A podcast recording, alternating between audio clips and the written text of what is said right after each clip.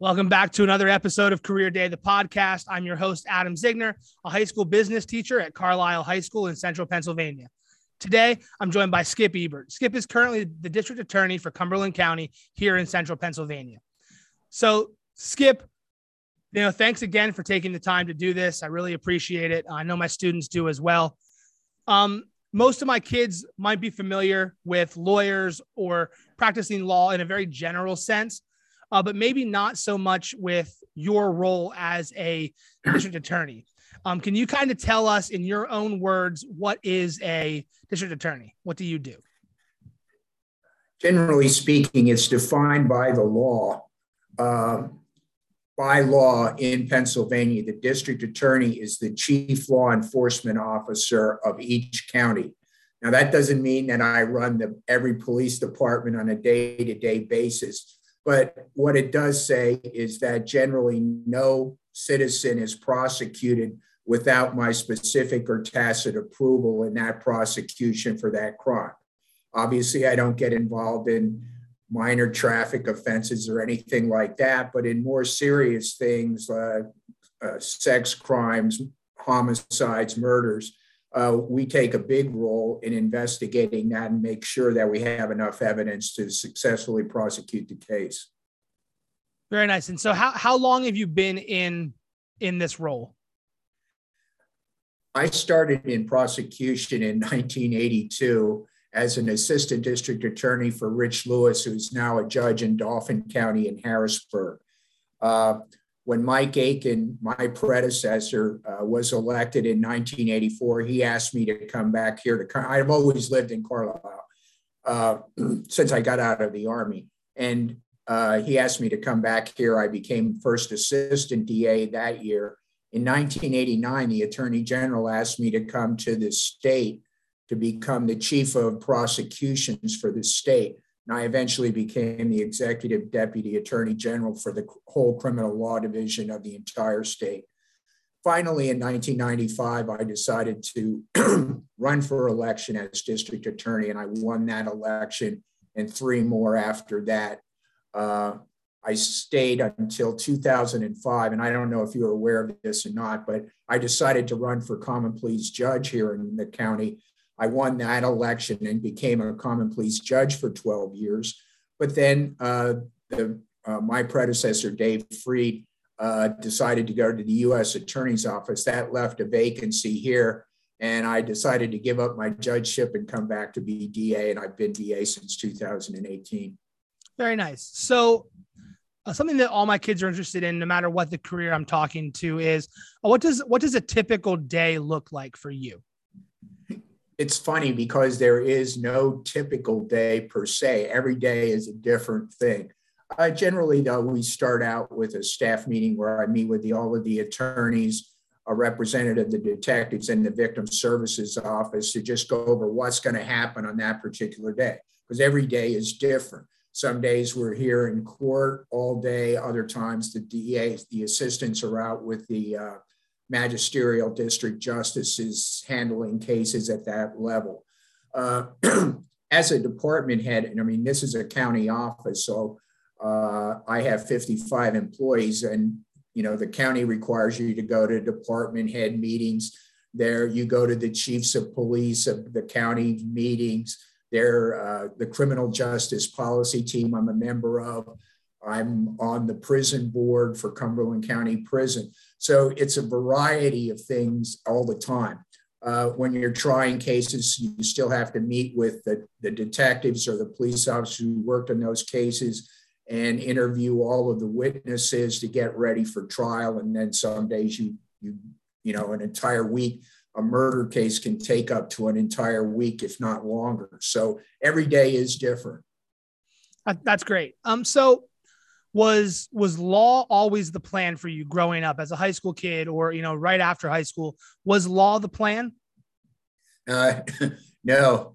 Uh, i always thought that i i wanted to be an officer in the united states army. And uh, of course now i grew up during the vietnam war. And uh, uh, in those days, you know, I graduated from high school in 1966, and in those days, uh, instead of going to West Point, West Point, you could only study civil engineering. That was, you know, they're the engineer corps. I had no interest in, that. So I ended up going to the Citadel, the military college of South Carolina in Charleston, where I had an Army scholarship and I was graduated and eventually commissioned as an officer, uh, starting as a second lieutenant, and I became a captain. Uh, it was funny because, uh, again, I, that was exactly what I wanted to do. But uh, the way Vietnam went, uh, you know, everybody now is thanking you for your service and everything. That was not the way it was in Vietnam. You didn't wear your uniform in an airport or anything, and the morale was really down. So after seven years, I decided I want to do something else. And this had always been kind of in the background, but not specifically. I, I didn't want to be a JAG officer in the Army or anything like that. I was in military intelligence as a special agent. So I decided to resign my commission. And then I, it was funny also because I came to Carlisle because it was the only law school in Pennsylvania that wasn't in a big city. And I had been in Europe for five and a half years in Frankfurt and all these big places. And I just, I came here and just absolutely loved it. So I, I started here. Still, what, you know, I had no specific feelings about what I wanted to do, but I was always involved in what's called uh, courtroom advocacy, you know, being in the courtroom and trying cases, not just doing paperwork or wills or anything like that. And I did really well in that type of thing. So I was always looking for something that would have a lot of trials in it. And that eventually led to this. And so that that sort of speaks to uh, my next question, which was why why prosecution versus any other area of the law? Again, uh, it's interesting, but my first job here in the county, in, in fact, in this very building in the courthouse, was in 1979, and I was hired as the clerk to the public defender's office. Uh, when I graduated, they offered me a job, and uh, you know, I took it, and I actually tried my first jury trial as a public defender against, uh, as I mentioned before, Mike Eakin, who became the DI, DA. He was an assistant DA at that time, and I'm bragging a bit, but I won that case. And I, I think he always remembered it and asked me to come back then when he became DA. Um, it's a funny thing. I mean, I never looked at myself as being a long term public defender or defense counsel. I've always had an affinity for victims of crime. And, you know, you've been hurt enough. I don't want to be the guy that makes you feel bad about your situation as a defense attorney. So I really you know, got into prosecution. And again, you try more cases here than you do anyplace else. I mean, that's that's the role of a prosecutor. Awesome. So, um, you know, you already mentioned your time at the Citadel. Um, mentioned coming here to Carlisle for law school. Uh, what type of schooling does a career in prosecution typically require? now, that again is is to be the district attorney, the law says you have to have a, a, to be a graduate of a certified accredited law school. Of course, law school is three years long. Uh, to get into law school, you have to have a bachelor's degree from a four-year university. So you have to do that. In my case, you know, I went to the Citadel for four years. The Army then sent me to, to Boston University for a master's degree in international relations, and then the three years at law school. But you have to have a law school degree to hold this position. Awesome. So, a couple other ones here. Um, was there anybody on your journey? You've mentioned a few of your predecessors already. Uh, was there anybody specific who kind of helped you out, inspired you on the journey that you've taken to where you are now?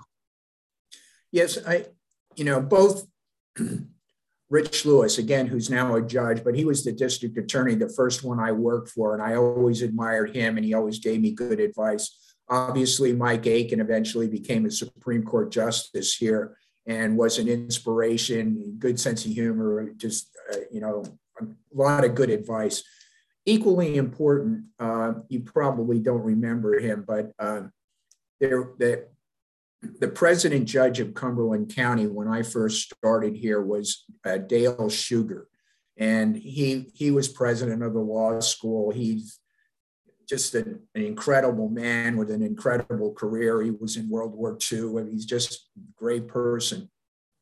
And he took me under his wing and would give me kind of good advice about career things and getting into politics and things like that. So he was a big inspiration also. Awesome. So what what would you say is your favorite thing about your current position? You've already touched on some of them, but if you were trying to nail down what your favorite thing about what you do is. You know, the part about when I wanted to be a captain in the army, or, you know, it was a question of being a leader. Uh, this job is, you know, it's incredibly important to, you know, the security of the county that we don't have a lot of crime and that criminals are prosecuted. Uh, and being, you know, I came back from judge because as a judge, you're kind of like in a monastery, you know, you're all by yourself. You only have your secretary, the court reporter, and the tip staff is your only staff. I come back here, you know, and there's 55 people. I mean, I have all of the secretarial staff.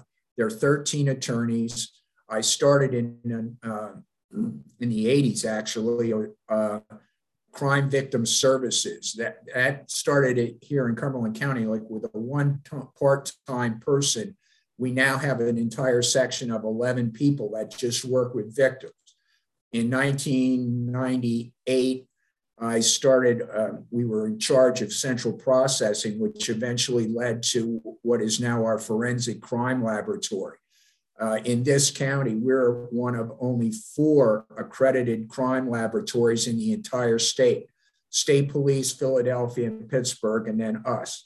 Um, they're just fantastic. They do out, you know, the CSI crime scene investigate, they go out and take all the fingerprints, photographs, everything like that, do an DNA analysis, blood alcohol testing, all of that. But I have that here. And then we have a separate detective section.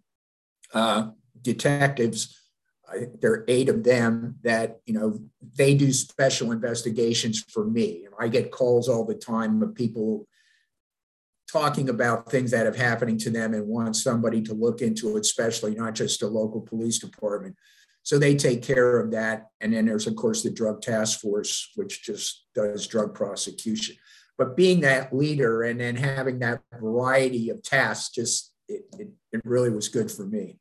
Absolutely. So then on the flip side of that, I've been asking like, well, what about something that you don't necessarily enjoy about the job? Uh, you know, there are a lot of rough decisions here about uh, you know, whether to prosecute somebody and are you doing the right thing? There uh, do come times when I have, you know, disagreements with the police departments. Say they want to do something, but the rules require that I approve it to do that, to get a search warrant or whatever. So that, you know, there's an anxiety to that that's not always the most pleasant. In dealing with crime victims, you know, that's people who have had, you know, loved ones murdered, etc. That's a tough, you know, you, you try your best, but you can't win every case, and that that happens every once in a while, and it's very very hard emotionally. And you know, I I think you know with DAs being you know more forward facing than some than other types of attorneys, you know, we look at it as more as a as a stressful job. Have you found um, any good ways to you know manage that stress after a tough day or some of those difficult days i you know again uh, now covid has really put a damper on this and i had an injury but i used to work out at a local transformation training and fitness at least three times a week and that was a good outlet i'm pretty close to the staff so we go out together a bunch of times so you know you're staying familiar with their families and what's going on in their lives. That's kind of important. And then uh, just two more to round it out. So, do you have any particular advice or guidance you would give to students interested in a career path similar to yours? It kind of goes back to my days in high school. I mean, uh, again, I'm not bragging, but I was in these advanced classes, or you know, we were you know, and all of my teachers, when I would tell them that I wanted to go in the army during Vietnam, they would be like, "You're crazy, Dad! Don't do that." Or you know, so I guess my best advice is, you know, you got to decide and you got to follow your dreams. Uh, I've had an incredible career. I, I couldn't, have, you know, I can't think of any way it could have been really better. So it's just that idea of figure out what you want and then, you know, drive toward it continually. And then I've been ending every single one of these that I've done. And I think you kind of touched on it there, but with the same exact question. Um, what advice do you wish that somebody had given the high school version of you about college, about careers, just about life in general? I think that what I just said about Skip, you've got to decide what you want and then pursue that. Don't let people discourage you, etc. It's determine what you want and then go for it. Awesome. Well, thank you very much for taking the time today. I know I definitely appreciate it. So do my students. Um, I look forward to, you know, hearing from you again. So thank you. Thanks a lot for coming by. Thank you. Have a good one. I appreciate your time. Thank, thank you very much. Take care. Bye.